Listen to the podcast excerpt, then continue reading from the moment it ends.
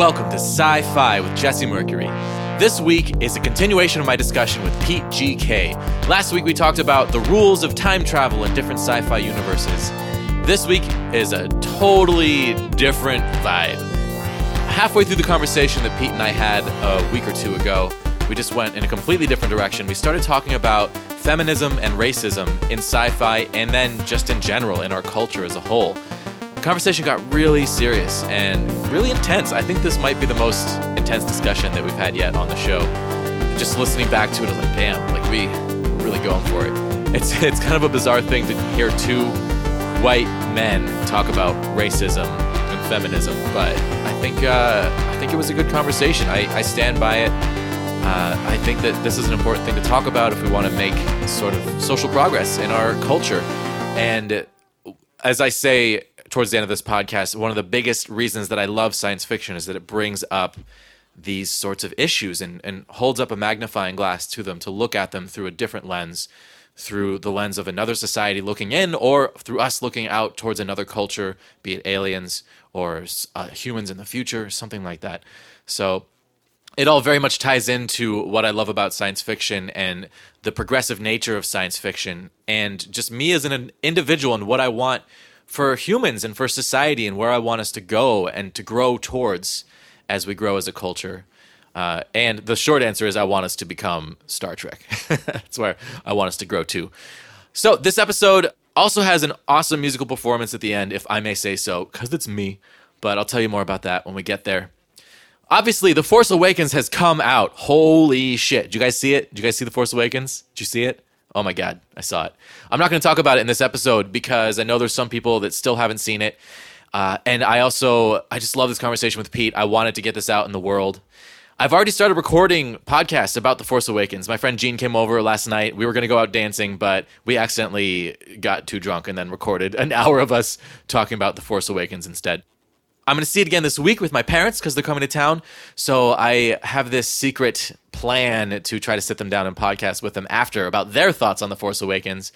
And I really want to get Jenny Krantz in the room to talk to her about it. Uh, Jenny, one of the panelists from Sci Fi on Trial, and maybe the most fervent Star Wars lover I've ever met. Uh, you know, equally equally fervent as me. So I really I want to get all these different opinions in it, bring them all to you. I probably going to be talking about The Force Awakens for the next several episodes, if we're being honest here. It's all I want to talk about at this point. But I'm going to hold off on that, give everyone a chance to see the movie before we dive into it.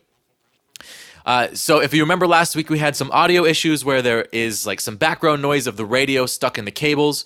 That is still present in this episode. I can't figure out a way to get rid of it. I've tried all of my old tricks, none of them are working. If anyone has any ideas out there about how to reject RF frequency from from the recording setup, please let me know. I have ferrites, I have shielded cables, they are not working. The last time I had these issues was when I was living on the third floor of a building that was right next to the KOMO news station. So, uh, right now I'm living on Capitol Hill. There's these huge, uh, like radio towers at the top of Capitol Hill, and this apartment is four stories up from where I was before. So I think that I'm just too high to be getting a clean recording signal in my apartment. So it, this might just be the way it is for a short time. Uh, the plan is supposedly for me to move back into the apartment that I was moved out of before the water damage happened. So fingers crossed that that will still happen and I'll be back in a place where I can record cleanly. But until then, if you have any ideas, for the love of God, why are you not sharing them with me? Please share them with me. Please. Something really cool that I wanted to share with you before we get into this week's discussion. I got my first review on iTunes. Uh, very exciting. By Clarg, uh, Clarg1 with four G's. By Clarg1. What a great name. Uh, I'm to read this review to you because it made me really happy when I when I read this today. Jesse has put together a fantastic sci-fi show that digs deep into allegory, symbolism, and meaning. This is a passionate podcast fueled by Jesse and his myriad of guests who bring you a gamut of sci fi, literature, and pop culture. Plus, you get to hear from tons of talented musicians, including Jesse himself. Five stars. Thank you, Clark. One that makes me feel so good. Uh, if you're listening to this podcast and you enjoy it, uh, I would love to hear from you on iTunes. The way that the podcast store works on iTunes is that your rating doesn't show up unless you get several ratings. So at this point, it's still showing up uh, that I do not have enough ratings to display an average for the podcast. So do me a favor, give me a five star review. If you think that I'm worth less than five stars, don't fucking review me. but if you like the show, uh, please head on over, give me give me a review. That would be wonderful. And if you want to support the show, I've got my new Patreon page set up. Uh, you can become a monthly subscriber to the Sci Fi Project for just a dollar a month, or more if you want to, but all it takes is a dollar a month. You get access to a special video message from me dancing and singing with my with my synthesizers, my little handheld synthesizers. It's a lot of fun. If you sign up for $3 a month, there's some bonus podcast content that you'll gain access to two things that I have up in there right now. One is the minisode, the lost minisode that I posted and then took down the same day because I thought it was terrible. But a couple of people asked for it. So if this if you want to hear it, this is how you can hear it by subscribing for three dollars a month on Patreon. There's also 20 minutes of never before heard bonus content with Annika Silo, one of my absolute favorite guests. It was from the Brazil podcast, episode 15. We talked a lot about having sex with time travelers covered in Hitler's blood. So if you want to hear that, that's the place to do it. Uh, Patreon.com slash sci fi project. Your support means the world to me. Okay, here we go. Pete GK diving into the discussion.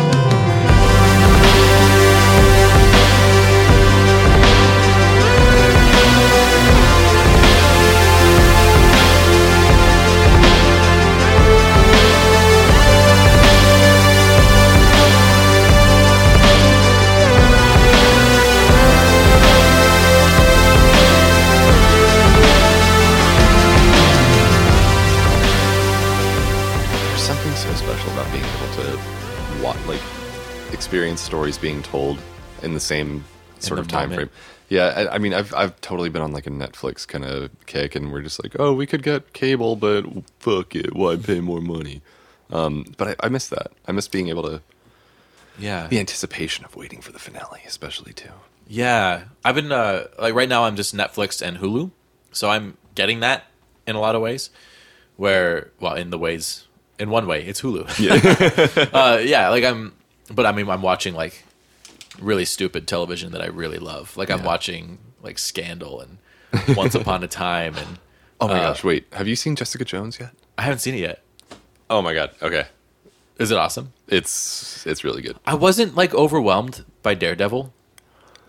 It's um so me and Emily uh we watched Daredevil together and Yeah. she she was definitely of the same kind of mindset. She like she tolerated it cuz I was getting really into it. Um and then we started watching Jessica Jones and I was like it's in the same world as Daredevil. It's going to be amazing.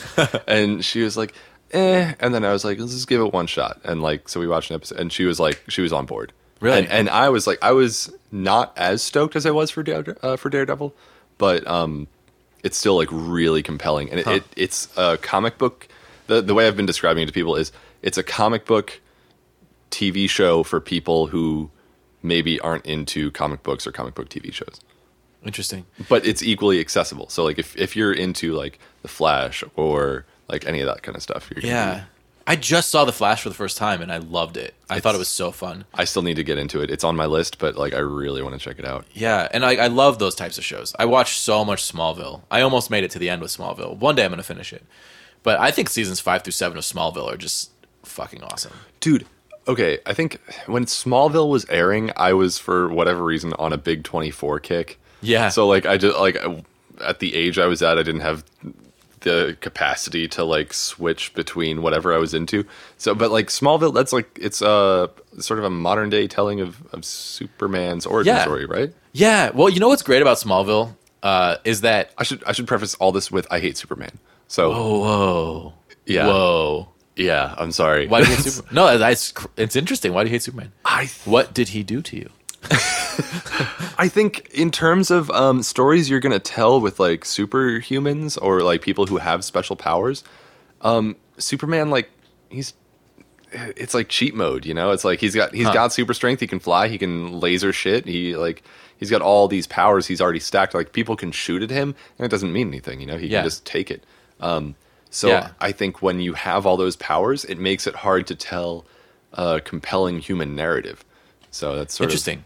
That so the reason I love Superman so much is that he has absolute power and it hasn't corrupted him.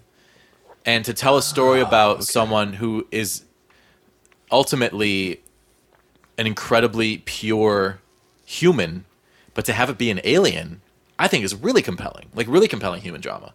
and th- this is why I love Smallville so much is because they really hyped up the sci-fi element of Superman. He's an alien, you know, like he comes from another planet, and he's growing up on Earth, trying to figure out how to be human because he's not, and his powers are manifesting, and it's and he's going through like teen drama while that's happening, and I'm such a sucker for that kind of stuff. Like I really loved it. Uh, I mean, I always loved it. Like the first few seasons were very much like Monster of the Week, and it was just fun. But then something happened. Like seasons five through seven were just so, so epic and engaging and engrossing and exciting. Very similar to what happened with Stargate, where you take a show where it's kind of like a fun vibe, but then you go a little tiny bit serious with it, and all of a sudden the stakes are so high because Yeah. you've been having so much fun with these characters for years, and all of a sudden they're in like some real turmoil and shit, yeah. peril. Uh, and then Michael Rosenbaum, who played Lex Luthor, who was uh, brilliant, left in season eight, and it took a sharp downturn. And then I didn't even make it through season nine because I, I got really bored. I got like two episodes away from the end of season nine. My understanding is that season ten, well, the, the whole arc of the show is kind of bringing Clark Kent more towards Superman. Okay. So so he never he never dons the the I'm not 100 percent sure. Like I, the the show creators said that he was never going to, but I have a feeling that the last episode that's what it's going to be. something But like I don't know because I didn't make ducks it there. into a phone booth and then is yeah, leaving. maybe like the last shot of the show or something is him like doing that. But I, I didn't I didn't get there. The the rules for like Al, I think their names were Al Gough and Miles Millar, if I'm remembering correctly. Their rules were no flights, no tights. So uh, there was yeah, you're, you're not going to see Superman fly, and he wasn't going to wear the outfit, and he could take giant leaps, which was the original thing for Superman. Like he would take giant leaps. yeah. he What wouldn't uh, fly. can can jump over a skyscraper in a single bound or something yeah, like yeah, that? yeah, Like yeah, exactly. Uh, but then at some point that became the power of flight, Holmes, that's which was a tenacious so- So that's funny because that's exactly um, actually in in Jessica Jones they sort of talk about uh, spoiler spoiler sorry um, they talk about how like she like oh can you fly and she's like it's more like jumping really high and falling gracefully like um, which is so that's funny I didn't know that that was actually how uh, the original Superman character was sort of um, introduced and also Yeah.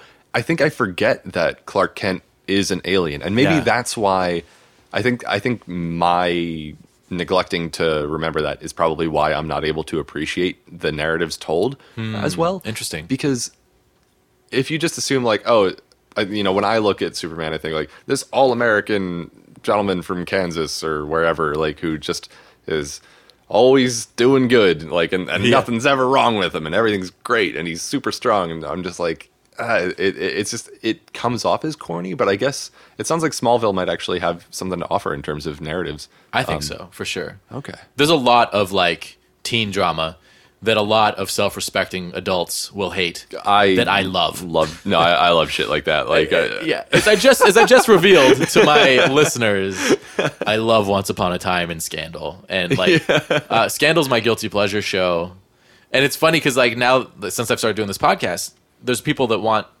me to listen or to, to watch things or to read things, um, and it's all like awesome stuff that's being recommended to me. And there's a part of me that feels even extra guilty that I'm spending all this time watching Scandal and Survivor. But you know, that's like the point. The point of this is, is not to to do anything for any reason. It's just to be excited about shit and talk about it. And oh, totally. most of what I'm excited about is science fiction, so it works out great. But I also love drama. um, so and, and Supergirl definitely felt the few episodes of Supergirl I watched. I only saw like the first three. When when did that come out? It's very new. It just yeah, came out. I, I thought I saw something on Yeah. Twitter or something like There's that. maybe like eight episodes that have aired, okay. if that. Uh, it felt so similar to early episodes of Smallville, except i- in a way where it was almost frustrating to me because I'm like, I've seen this before. I don't know if I want to go through this again, um, because I was disappointed with how the show went. But the I I real the actress is amazing, and I, I think I only felt that disappointment in the first episode because in the second episode they went a little bit different direction, uh, and it's like it- just because the show's in the same tone doesn't necessarily mean it's going to be the same show. Yeah, it was a very similar tone, which was interesting to me because it's a different network. Years later, uh, I mean Smallville, it, what's it airing on? ooh, NBC? okay. I don't remember. I don't know. I don't. I, I watched don't- it on I don't know why I Thanksgiving break not when sure I. about. Yeah, I know. I don't know. I don't know networks. My my parents were watching, and I watched it with them. CBS, ABC. One of those. Yeah. Okay. Um, I, I, I didn't realize how arbitrary of a question that was until I, it Yeah. came out of my mouth. I was like, uh, I know Netflix. I, I I love what Netflix is doing in terms of um, their their programming that they're actually starting to come out with now because Yeah. they have so much. It's like HBO, um, but I think at times a little bit more adventurous. It's like, Hmm. or maybe not. Maybe it's like a happy medium between normal networking and uh, sort of the freedom of HBO. You can say fuck on it. So That's there. true. Yeah. Yeah, but I, I small, small, small, small. Supergirl uh, really intrigued me. My favorite thing about it was Supergirl herself, and I wasn't completely sold on the rest of the world. Like Ally McBeal's character, I'm like so felt a little. Um, I, wait, Calista Flockhart's character, I always always think of her as Ally McBeal. Uh, felt a little superfluous, and so much of the story has been told so many times before. what is Supergirl's origin story? I, I don't. you know, I don't know anything about the comics, but in the show, she was sent to protect Clark, Hmm. but got sucked into the Phantom Zone and came out um, way later. So Clark had already like grown up on Earth by the time she made it to Earth because she was older when she left. So she remembers Krypton a lot better than Clark does. So she was like something like 17 when Clark was a baby and then just arrived. She, I think she was like eight or nine when she left, and then arrived when Clark was already a full-grown Superman. Oh, okay. Yeah. So then, but instead of watching over her, he kind of leaves her to become her own person. And then when she reaches adulthood, she decides to kind of take up the mantle of hero, um, which it's really interesting. And and she's uh, Melissa Ben Benoit, I think is her name. She's, I mean, she's the reason to watch the show because she's just fantastic, and it's also just really exciting to have like a female-driven superhero show on TV. Which, which both both of these are now that I think of it, like Jessica Jones too. Yeah, And I mean, it is it is super rare though that Yeah. you see that happening. There should just be both. And Yeah. now, now that there are just both, that's great. Uh, what matters more is that it's a good show, right? Yeah, and I I think I think I know exactly what you're talking about. Where it's like, like just tell me a good story, and that's all I want to hear. And I think Right. Jessica Jones does it, it like in such a good way. Like, Right, totally. And telling you a good story involves telling it in a in a way, in a way that is gender equal. You know what I mean? Like Yeah. because like the way that stories are told so often are flawed because it's the old Hollywood premise of the strong white man coming to save the damsel in distress. And that's Right, not and- necessarily a good story in in the pure sense of it because that story has been disproven in a way because it's not representative of our society anymore. Totally. And also like when you look back at narratives, it's like it's even like if it were if it were like like a, you know, a plausible story to tell, it's been told so many times that it's like just fucking tell me something new. Like that's all I want to hear. A new story is a woman saves the day. We've been told the opposite for so long. I think that we need to course correct Yeah. by telling the opposite story. And dude, okay, seeing Jessica Jones kick ass through the entire series is fucking amazing. And Yeah. and they really they uh, they do um I spoiler spoiler. Um I I do think they actually also address some like really interesting issues around uh, uh consent in Jessica Oh, wow. Jones. Because the because the the villain is a guy who can tell somebody to do something and they'll just do it. Yeah. And these people end up forming like a little uh you know, people afterwards are like i did this but like i didn't want to but my, like i was just doing it so it, they they bring up some really interesting issues that but i mean that's only if you want to kind of go there um Yeah. you can still watch it and just be like whoa holy shit this is a great like comic book show so Interesting. Yeah, I mean, it's kind of crazy what's happening right now in in media, where such a big deal is being made over um, Wonder Woman, and like it's frustrating because it's just like like this should have been there for so long. Like the, the, the fact that people are doing it now and kind of saying, "Hey, I'm doing this," you know, like they're kind of showing it off yeah it's a little frustrating because it's like, well, yeah, you're doing it, and you're fucking late to the party. Like you should have been doing this like decades ago. I don't know. I mean, there's been there's been incredible like female heroines.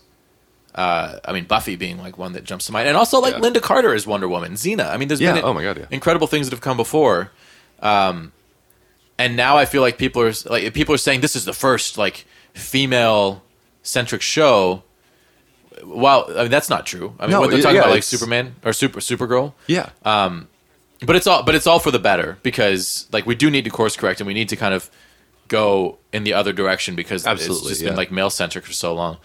But I don't know. I've always felt weird about these things because I grew up on Star Trek, which was a very um, like progressive show as far as like gender issues are concerned. Yeah. where you're just and racial issues too, correct? yeah, racial for sure. Well, just all the society issues where they kind of push it push it upon you all the time that all creatures are equal.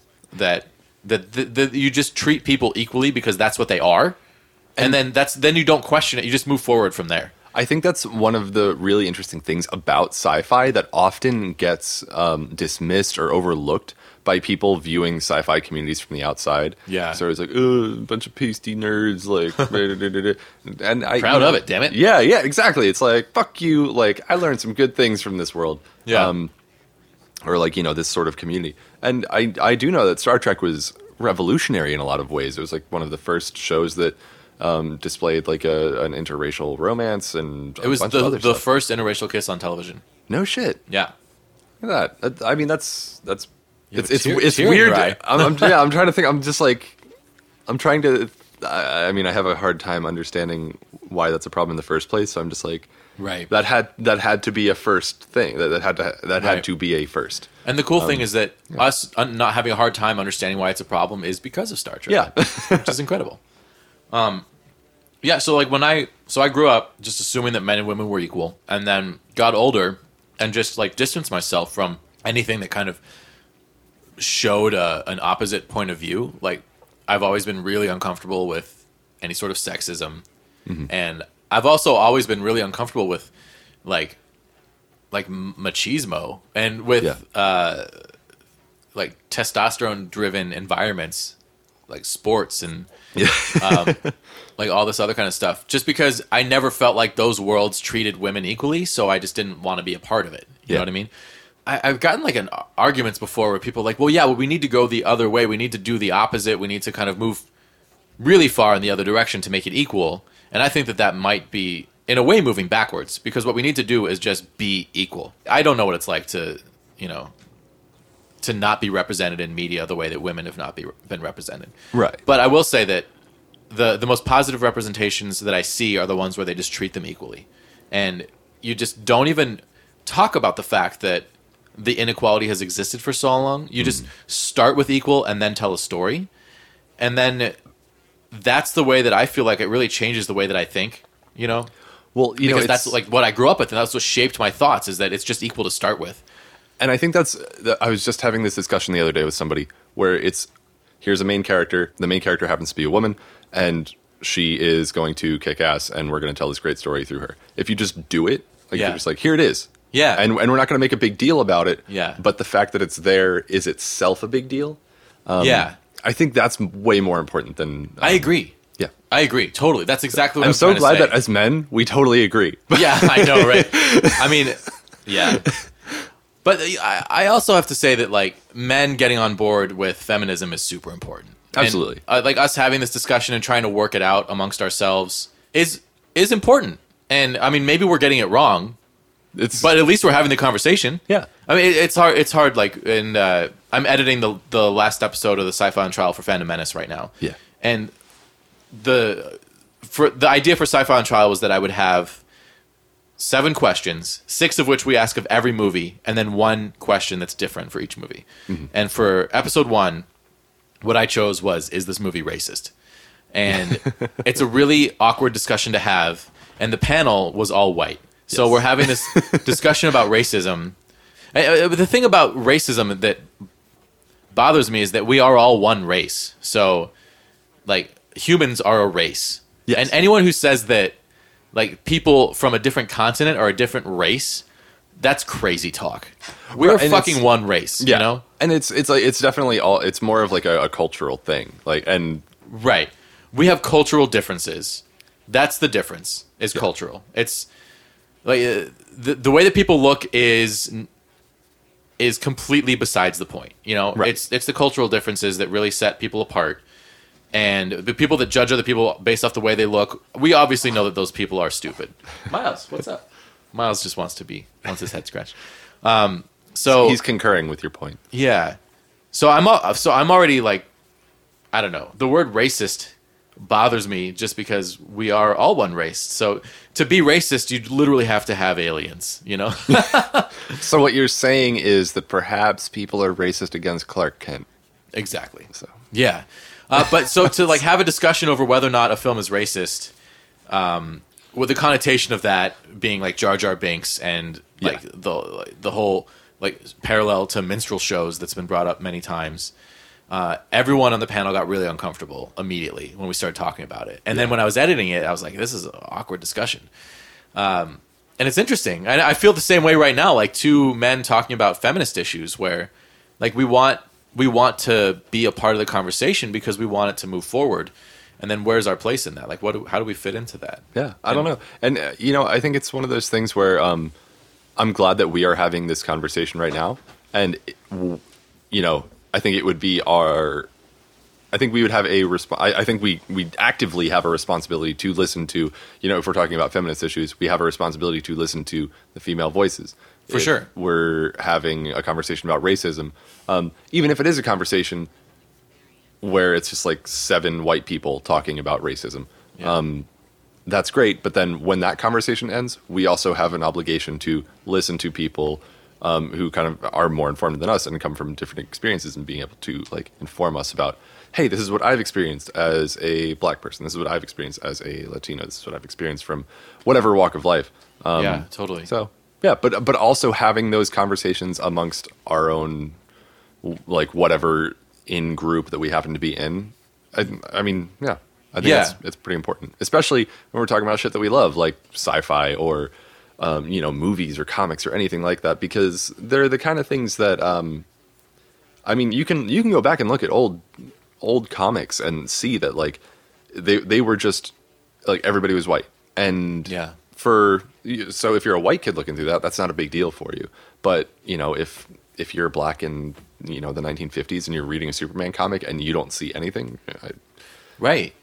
Yeah, I mean, there's there's all these like, subtle ways in which racism and like stereotypes affects people that you just don't notice if you aren't one of those people.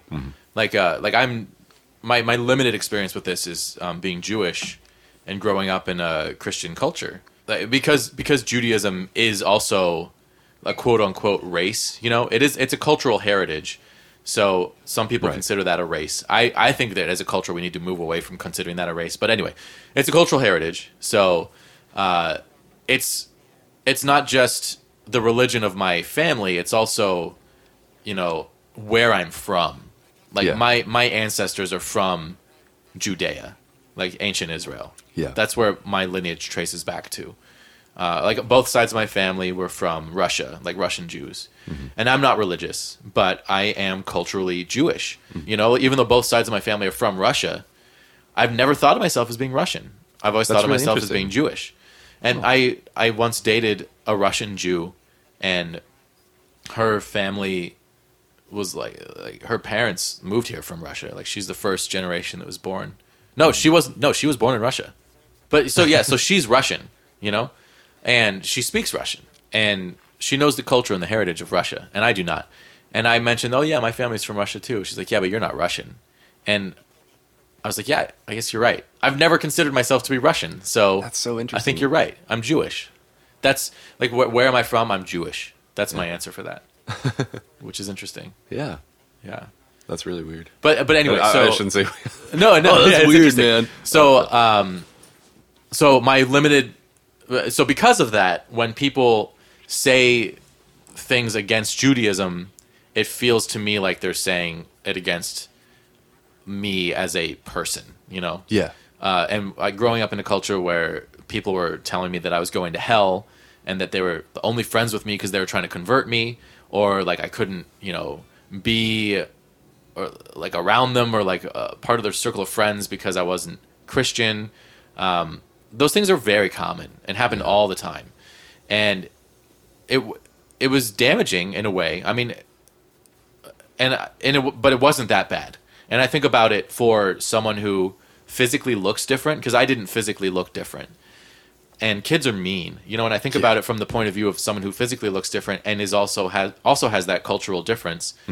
Uh, how much worse that must have been, and I can try to put myself into the mind of someone who's experienced racism their whole life.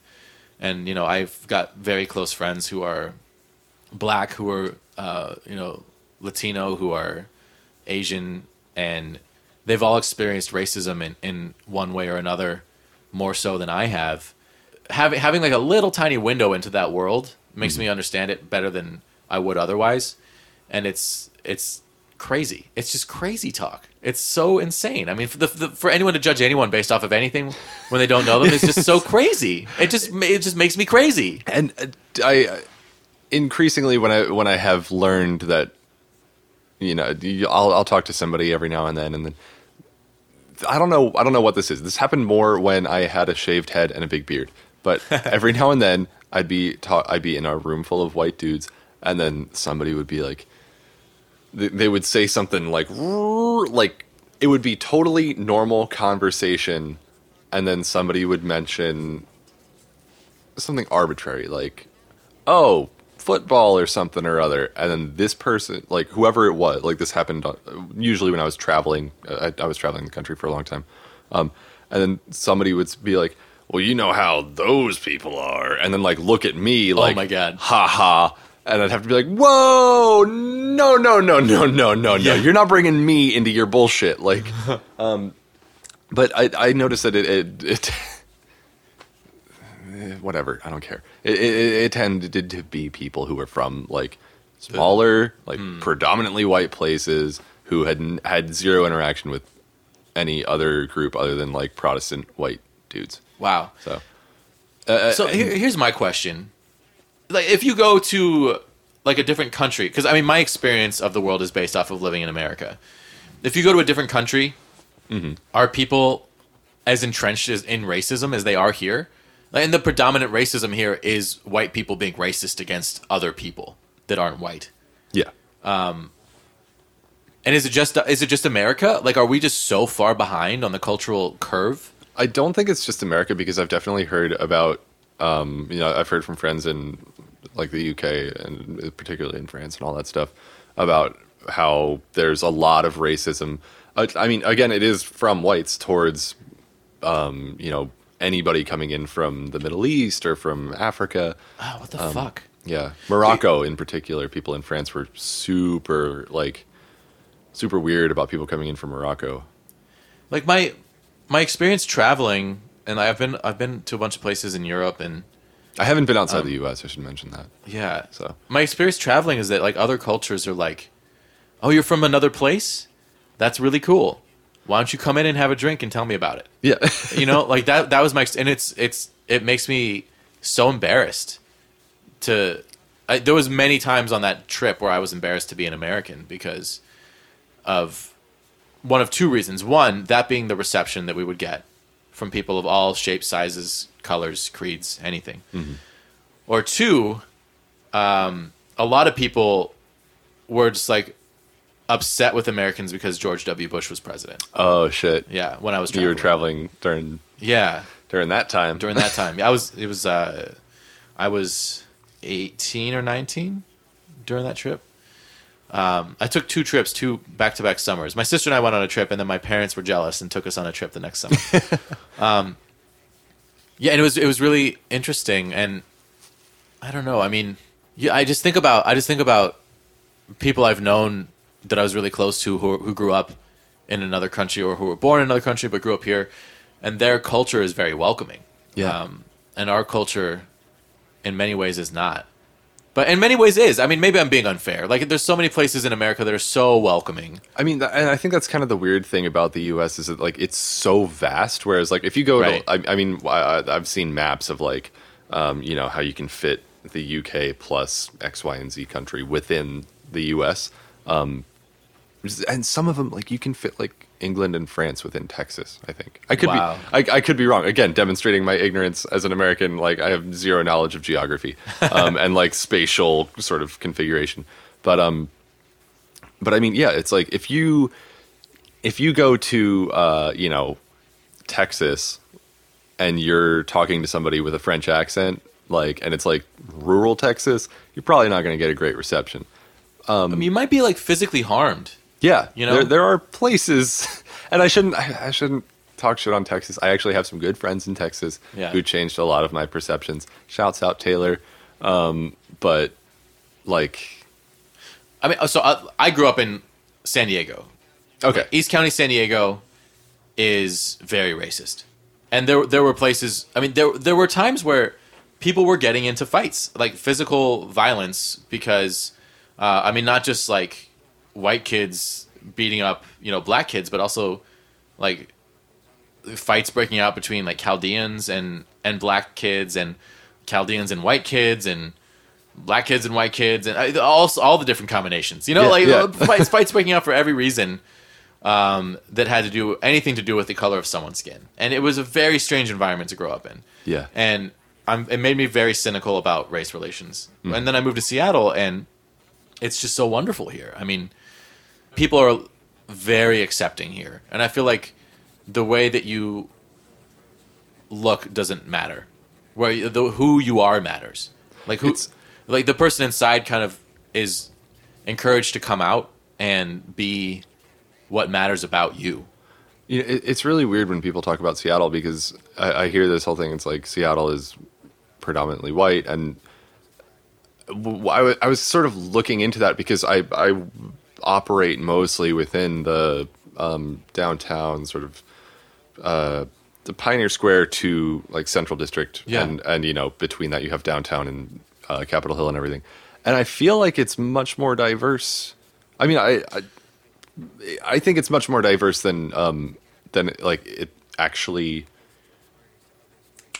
is reported. Sorry, I'm snapping, but um, Hmm. Interesting. yeah, because I and I think good. Yeah, and I think that's because they they take like when they when people talk about Seattle, they're talking about everything from Southcenter up to I think um Northgate might be the like right before like shoreline is like the edge Okay. of city limits. Yeah. And so there's a lot of different areas there where but like if you're in like downtown Seattle, it's a very diverse place.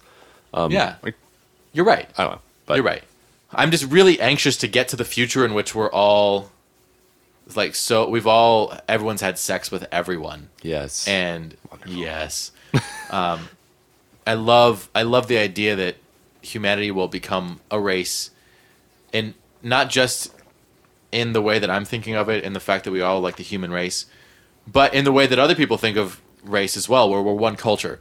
And and that has physically manifested because everybody has fucked everyone else our, our, our skin will become gray, but I'm sure that like somebody will be like, um, uh, you know, gray. Some or some kind of like you know it'll be some like muted like I don't I don't know what who knows but I guarantee I guarantee some jag off like 200 years from now it's gonna be like oh your hair's blonde No, oh, blondes are inferior like Oh or something like that or Yeah. or people with brown hair are inferior but Yeah. I, I, think there is a uh, simple-minded people will always want to divide people along little yeah little differences. Where do you think this comes from? I've thought about this a lot. I, I, I think that maybe th this comes from the, f- the idea that like when you're a kid, you don't know who you are, or when you're Im- not just when you're immature, you don't know who you are. yeah, Mm-hmm. Like be it as a person or as a society, and that to find other people like you gives you a way to define yourself. To find other people who aren't like you fills you with fear because Right. then you don't know who you are in a more intense way. there's this concept of the looking glass self What's that? in sociology where we we reaffirm who we are through other people and other things. It's like you, you look at yourself. Um, what is, so a looking glass is like a mirror. Yeah. So you identify by seeing things that are like you. So when you see something that is not like you, and if it's not like you in an extreme enough way, um, it can it threatens your idea of self, your sense of self yeah. or it can. So, Yeah. um, I- and you know, there are some people who say that like this is a psychological imperative, and um, that's a little more rigid. But there's uh, other folks within the sociological community who are like, no, there are like there are other things other than what's immediately threatening to you, and you can find those things, and there, we have more in common than we let on. I wonder if that's. I wonder if that sort of something that simple could be the basis of of why racism is so permeated our history. But I mean, that- I think there's a lot. m- Well, Of course, there's a lot more to it, but I'm, I'm just like wondering, like, like, what's this? What's like a simple, like, why? I just why? I just don't get it. You know, it, Yeah. it just bothers me so much, and I want to understand you- because do I feel like if we could understand racism, we might be able to change it in some way. dude, that's like the million dollar question, though. You know, it's like how do you how do you get there? Like, do you Yeah. have do you have a this isn't. Do you have a racist relative who comes around during the holidays that you No. fight with? Okay, neither do I. So that, I, I have a friend who who I discovered was racist after knowing him for quite a while. no kidding. Yeah, Like, how long did you know him? Uh, a year, a year or two, year and a half before I found out he was racist. Because he he would make like jokes, and I thought it was funny because like sometimes saying something so racist can be funny, you know? Right, Because or- or, because like- it seems like you're making fun of racists.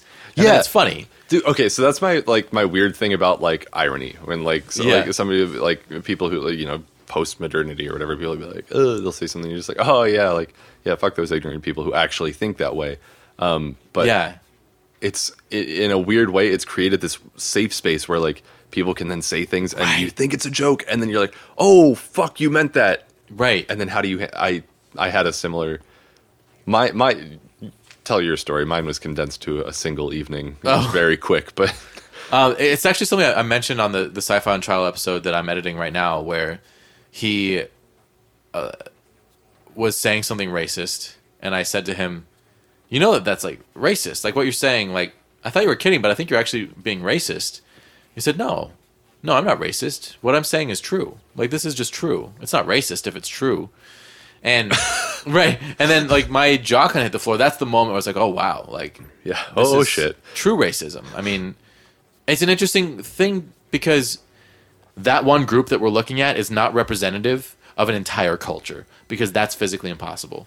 It is I mean- impossible like to ever represent an entire group of people by the actions of part of that group. I'm I'm just assuming here that this person has had an whatever group he's interacted with a marginal percentage. So yeah, I, I mean, and I think if somebody is spouting off about whatever group of people, I mean, it, I, at this point in human culture, we know not I, this is not like we know that the assumption that any group of people being less than or being of like uh, of a substandard than some other group of people. We know for a fact that that is incorrect, and I think that is absolutely how we should move. You know, it, when addressing those issues, because it's Right. I don't know. I, I I have no time for that. Yeah, So- totally. I mean, like take uh, like extremists. Uh, like, people blame Muslim extremists for everything these days. Yeah. which is frustrating because the the literal translation of extremist is going to be a minority. You know, so to blame extremists for anything is insane because like you blame the extremists themselves. You don't blame the, the group that they're a part of. You blame the extremists. You blame. There's like a thousand people, and three of them are extremists. Don't blame a thousand people. Blame three. Right, and you know, there's this. This is so not sci-fi, by the way. I Just think of. But I mean, there's um, you know, people complain like, "Oh my god, extremism" or whatever, and it's like, yeah, like like this is a a fraction of a fraction of like people. Right. Like it's, it's so negligible, but but unfortunately, the, that negligible amount is causing a huge amount of damage, and uh, uh, both to uh, both like physically and like mentally and emotionally and culturally. I mean, if, if you look within the U.S., um, the majority of the terrorism that's happened here has been from people like us, people who look like us, um, in the last ten years or so. I mean, outside of uh, more recent instances like San Bernardino, but That's true, I guess. I mean, like uh, I mean, look at Sandy Hook or um, even I mean, 1999. You had like Waco, Texas, and yeah, like all that stuff. Yeah, the Unabomber. The the FBI has consistently released reports that have stated that like I don't even I don't even know how we got on this subject, but like the FBI has consistently released reports how uh, about how like the their the like their their sort of the people that they're most worried about in terms of extremism within the U.S. are uh, white right wing folks Really with guns. Yeah, often often gun activists. interesting. Yeah, which is weird. Yeah, I mean, when the, when plugged into wh- wh- which is something interesting to consider when plugged into the global war on terror. yeah, totally. But time travel, right? time travel. So okay, bring it back to sci-fi. the The reason that like sci-fi means so much to me is that it's the thing that has caused me to look at these things in my own life and in the world around me objectively and critically. Uh, Star Trek being the biggest one because the way that Star Trek gets the, the in the future timeline of Star Trek, the way we get past racism is by becoming a part of a galactic environment where we truly become one race in humanity. And when you are accepting people of other, uh, who are born on other planets into your family and your crew and you know your circle, then the lines between one continent to another on a planet become meaningless. So uh, humanity grows, and and I think that a lot of people on this planet have grown because of those stories. So I think it's just so powerful and important. And uh, when you you said earlier, like how do we? I think you said earlier, like how do we change that? Or maybe I said that. I don't know. Cheese. Uh, what? but I think the way we change that is through story and through cultural awareness through story. And I think the fact that right now, as we sit here talking, there was a Star Wars movie in which one of the heroes is black, is huge. Yeah. Because I think that, and and then another one of the heroes is a woman. Um, well, several of the heroes are women at this point. So much like cultural growth from this casting to the original casting. I think that the impact that Star Wars has had is now man- made manifest through like the many years that it's been around. So now the people who are making this new movie recognize that to cast the movie in a way that the first one was cast would be kind of a crime. Yeah. You know? And that's progress. I think that's great. Uh, you know what really excites me? Uh, do you read The Dark Tower, Stephen King books? I don't, but I'm aware of it. I, know- I everybody swears that it's like the greatest series ever. Yeah, I loved it. Uh, it's really up and down, but when it's up, it's as good as you'll read. When it's down, it's quite bad. But uh, I just heard yesterday that Idris Elba was cast as Roland Deschain, the gunslinger, the main character. I And- think I just saw somebody posting about that. It might have been you actually. It was me. Yeah. I, uh, I literally got chills when I read that because I've been following the production of this movie for a while, and it has gone in and out of development hell. And at first, um, what's his name from Gladiator? Um, Russell Crowe. yes. Russell Crowe was cast as the gunslinger, and I was just like, "Fuck." Yeah. No, no, not Russell Crowe. And, like Roland Deschain being one of my favorite characters of all time. Just incredible character. Just this like gruff cowboy who just has so much depth that you don't really understand when you first meet him, but you gr- get to know him and love him over time. Yeah. And I, I and uh, Russell Crowe is just like wrong, wrong for the part. And then that version of the movie fell through. And then it came back around, and then they said that they'd cast Javier Bardem as the gunslinger, who I, and I was like, that's better. Still, I- it didn't, it wasn't quite right. You know, I'm like, ah, I mean, I'll go watch that movie. It's not quite right, but that's better. And then that fell through, and then Idris Elba was cast, and it's just like this tingling went off inside of me. I was like, that's him. Like that is Roland. That is him, and he can do it. You know, Yeah. like I believe in Idris Elba as Roland Deschain. I believe in it. Um, the first story that's incredibly important to me, uh, and I've actually written a song. One one of the first songs I wrote for the sci-fi album was about the Dark Tower, which is more fantasy than sci-fi, but it crosses all genres. That's I've heard I've heard it described as somewhere between like fantasy and sci-fi. Yeah. Because it's is it in the future? Th- that would be so hard to explain. Uh, but uh, so the the other thing that really excited me about Idris Elba being cast was that he's just the right man for the job, and the like the color of his skin did not matter for finding the right man for the job, and that is such huge progress because there's this whole thing happening right now in comics where it's like we're gonna make like black versions or Latino versions of white characters, Yeah. and I don't quite know how to feel about it. Kind of like like maybe it's sort of like instead of it just being Spider like instead of having it be a Spider-Man comic, they're just like this is Black Spider-Man or something like that. Right. Instead of like making a new character that uh I don't know. Well, It's, like pointing out the problem when you do that instead of like moving forward. But it's, it's better than nothing. And Yeah. I've heard that Miles Morales who who is like the new Spider-Man is awesome. And that's great. But uh, so maybe I'm wrong. Maybe there's nothing wrong with it. I don't know. But But I think it. I think it kind of it sort of varies on the on the character. Like I remember when um this was back.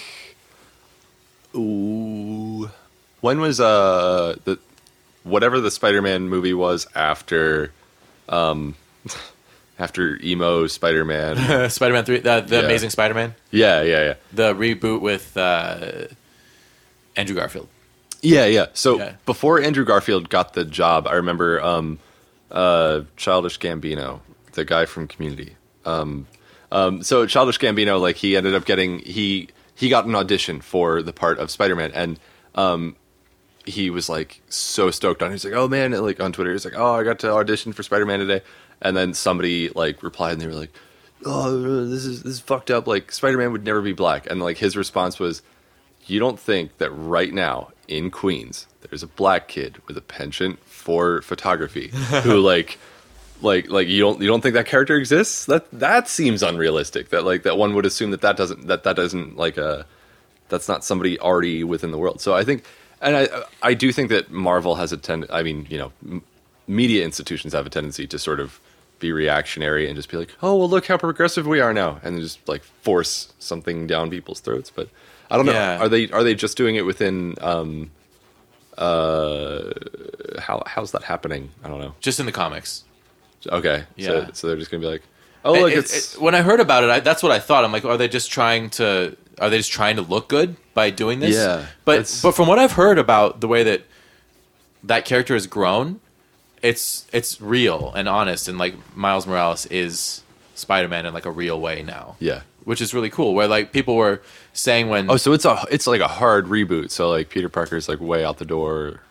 I don't know. I haven't I haven't read any of it. I've just been like following the story of it because when Marvel, uh, the Marvel Cinematic Universe made that deal with Sony where they're now gonna like reboot Spider Man, there was talk about is it gonna be Peter Parker or is it gonna be Miles Morales Okay. as Spider Man?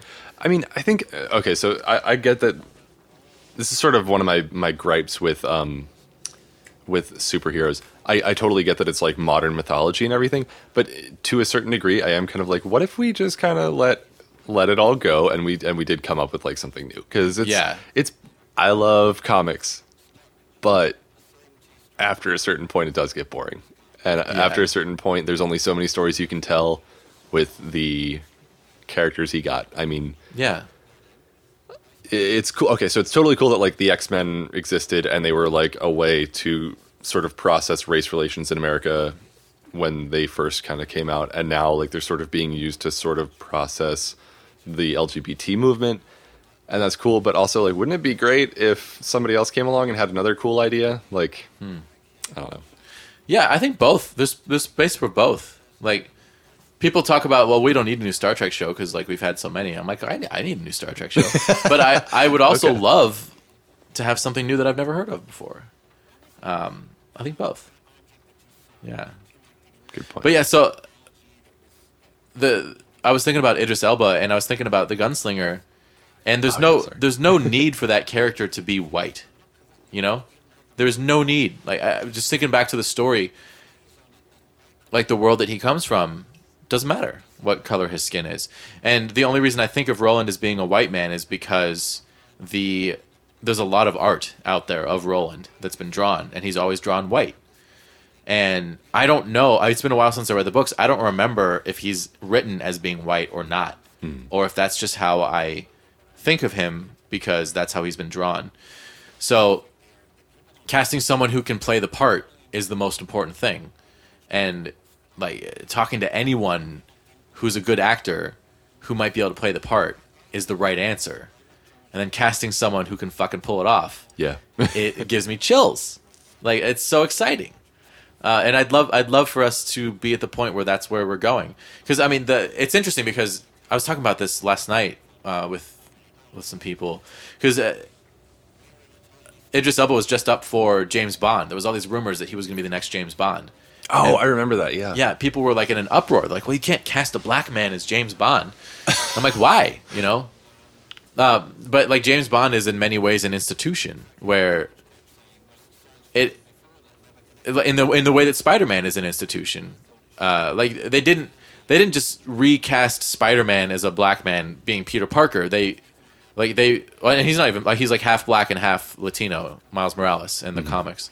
So they kind of created a new character to make him ethnic in some way other than white. Yeah. And I don't know.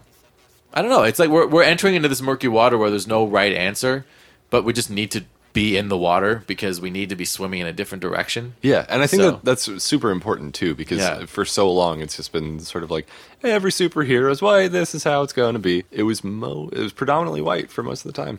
Yeah, So which is it's interesting. I mean, uh, I wonder because like I, I think as as white people we don't necessarily notice that, and then until it's Oh, pointed dude, I- out, right? yeah, until it's like, pointed I- out to you, and you're like, oh shit, that's fucked up.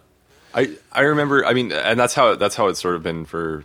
I think uh, in a lot of ways, you know, whether it's superheroes or like, I I never considered certain places um, threatening until certain people in my life, whether it was women or you know friends who are of different ethnicities, were just like, I don't like to walk down this street or I don't like to go through this part of town because when I do, people yell at me or people look at me really weird. It makes me uncomfortable. Yeah. and so I, I could see that being uh, definitely part of the uh, yeah like if you're just consuming any kind of media and it's all people who don't look like you it's got to be alienating Yeah, absolutely. Yeah.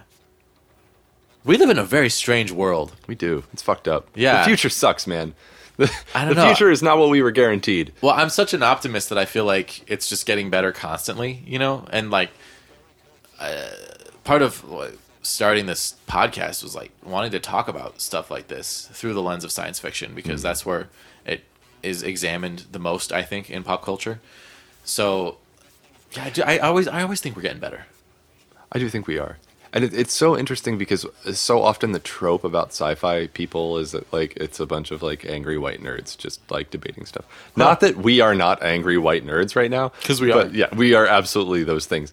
But um but i don't know. I think when people hear there are certain sectors of twitter that are just like me like super against any sort of progress in terms of how narratives are being told. So um yeah. Yeah, I'm feeling a running out of, of words. um, man, this is what this has been fantastic. This has Thank been you. awesome, yeah. I, I, yeah. Everyone that came in and interviewed for Sci-Fi on Trial, I've just been like, I want you on the show. Like, I want to do a full episode with you because I want to talk about shit. Um, but yeah, it's if I had done anything other than this on the night that The Force Awakens came out, where I wasn't watching The Force Awakens, I would have lost my mind. So Yes. thank you for coming over. i'm happy to because i would have lost my mind as well Yeah. so and thank you for the wine and cheese. This is the first time that someone else has fed me. Usually, usually I'm like, have whiskey and chocolate or tea. I'm more than happy to bring more wine and more cheese. Well, thank So, you. Yeah, I'm sure. I'm sure we'll do this again. Awesome. Yeah, high five. That was good. Very good. It's a solid high five. yes. I didn't even look at your elbow. I still made it. I know. Making it work. Yeah. I would. I would recommend we do another, but I don't want a chance that it would be bad. So we'll just, let's leave it. Leave it right there. All right. Awesome. Thank you so much. Yes. Thank you for having me. There you have it, my friends. I hope you enjoyed that discussion. I'll definitely have Pete back on the show, and you can hear his thoughts on Star Wars Episode 1 The Phantom Menace on my other show, Sci Fi on Trial. Both of these podcasts are part of the Sci Fi Project. You can learn more about that at jessemercury.com. As I mentioned, I have a very special musical performance for you on this episode. When we were talking about The Dark Tower, it reminded me of my song O Susanna. I was first inspired to write this song as soon as I finished the second book in the series, The Drawing of the Three, and most of the lyrics are taken from that book in particular. But I didn't finish the lyrics until I was done with, I believe, book four, so there are some references to things that happen in books one through four of the Dark Tower series. So if you haven't read it yet, Uh, this song doesn't spoil anything, but if you have read it, I think you'll really, really enjoy this. I played this on an instrument called the harmonium. It's like an accordion and a keyboard combined. It sits on your lap, it looks like a keyboard, but it has a pump on the back that you pump with your left hand as you play with your right hand, or at least that's how I do it. It was uh, the, the harmonium was a gift from Barton, who you remember, one of my best friends from uh, episodes five and six. Barton's coming back to town for a short visit soon, which I'm really excited about. But uh, anyway, I'm getting I'm getting off topic here. So I played this song, "Oh Susanna," on the harmonium just for you. I just recorded this a second ago uh, as I'm recording this voiceover. This is a song that I'd really like to include on the sci-fi album. I, I, Dark Tower is mostly fantasy, but I feel like there's enough sci-fi in it to justify including this song. It's one that's just been dying to be recorded. I just need more time. You know, one of these days I'll get this get this down, the, the full synth pop version of it. So here it is, Oh Susanna.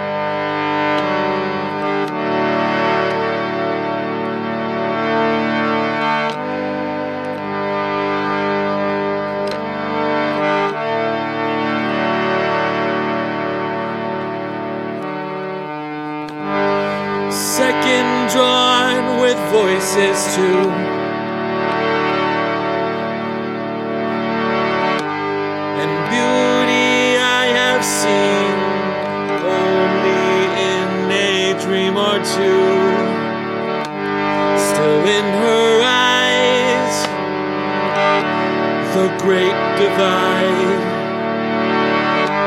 The pusher pushed aside a puppet to the rails thank you, sir. Susanna. us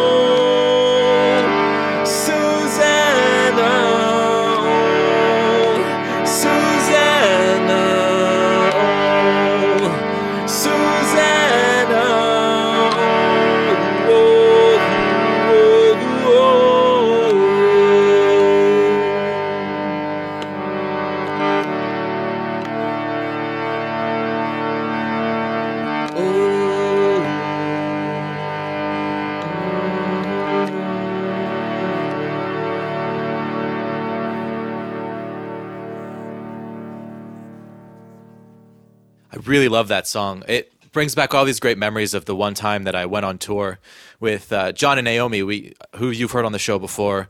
We used to be a band called Plaque Smith and Unicorn back when I was good old Jesse Plaque. and we went on a West Coast tour and we played songs of John's and songs of mine together as a three piece. And this was one of my songs that we played. And one of the coolest nights of the tour was when we were down in LA. We played at this venue called On the Rocks, which is right above the Roxy. It's like a private club above the Roxy, and uh, it was full of people. And uh, that song, when we performed, it was the highlight of the tour for me. It's just a really magical moment of the tour. And there was a couple of times on the tour when there was people in the crowd where I could see the moment of recognition in their face when they realized that I was singing about the Dark Tower, which was so much fun. It's just so cool. I love I love having these shared nerd moments with other people. It's what life's all about. So next week, all about the Force Awakens. It's going to be all about the Force Awakens for the foreseeable future. Probably at least two episodes, maybe three. Uh, just really getting into everything about this movie. I want to talk about all of it. There's so much to talk about, and I can't wait. There's a couple more things I want to leave you with this week. First of all, uh, following up on Aron Eisenberg, who I discussed in my last episode, he went in for his kidney transplant and he's doing great. I've been following the updates. The surgery went well. He and the donor are both doing well at this point, and I'm so happy to hear that. And I'm really excited to say that the message from last time reached Aron, and he hit me up on Twitter and said he'd love to come on the podcast when he is recovered. So what an amazing thing to look forward to aron eisenberg coming on the show.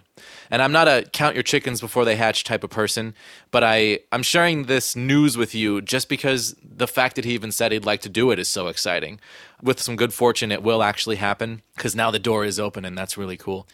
Something else that just happened this morning I'm sure several of you out there have heard of Star Trek Axanar. It's a fan made film that has been in production for a while. It was a massive success on Kickstarter. It's a film that takes place before the timeline of the original series, talking about the war between the Klingons and the Federation. It's something that a lot of people have been really excited to see. The proof of concept trailer was excellent. Ian and I talked about it on episode 19 or 20 of this show about how excited we are to see it. And it is in jeopardy, and we need to rally. Fans, we need to rally behind Star Trek Axanar. CBS, as we all know, has announced that they are producing a new Star Trek series. And they filed a lawsuit against the makers of Star Trek Axanar, trying to shut down the production. CBS has never had a problem with fan made films before, but they're claiming now that the success of the Kickstarter and the excitement involved with Axanar it's infringing on their copyright because it's so popular. I cry bullshit. They are just trying to make sure that they get all the credit or all the money or all the whatever it is that comes in for Star Trek since they have a new show coming out. I think it's very short sighted. What they're not realizing is that they're going to make the fans turn against them and maybe not be as excited for the new series as they would be otherwise. And they also don't recognize the fact that any Star Trek coming out uh, at all is raising awareness, raising excitement for the universe and that can only benefit their show. So by shutting down this fan-made production, they're only hurting themselves. I don't understand why they'd want to do it, but it enrages me because so many people have put in so much time and money to this project that's been going on for years that CBS has had no problem with up until now. So what can we do? Well, the first step is to sign the petition to stop CBS from pursuing this lawsuit. Just look up on change.org, look for this petition, support Axanar, and sign it and share it.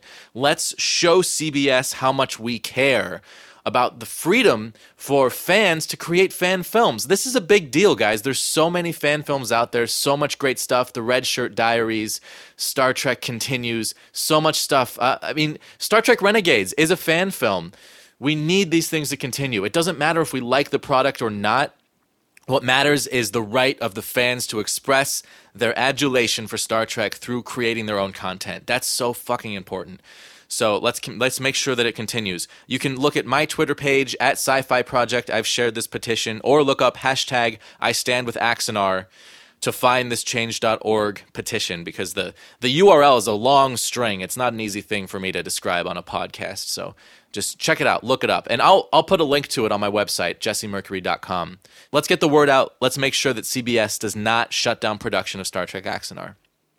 And that's going to do it for this edition of Sci Fi with Jesse Mercury, episode 25.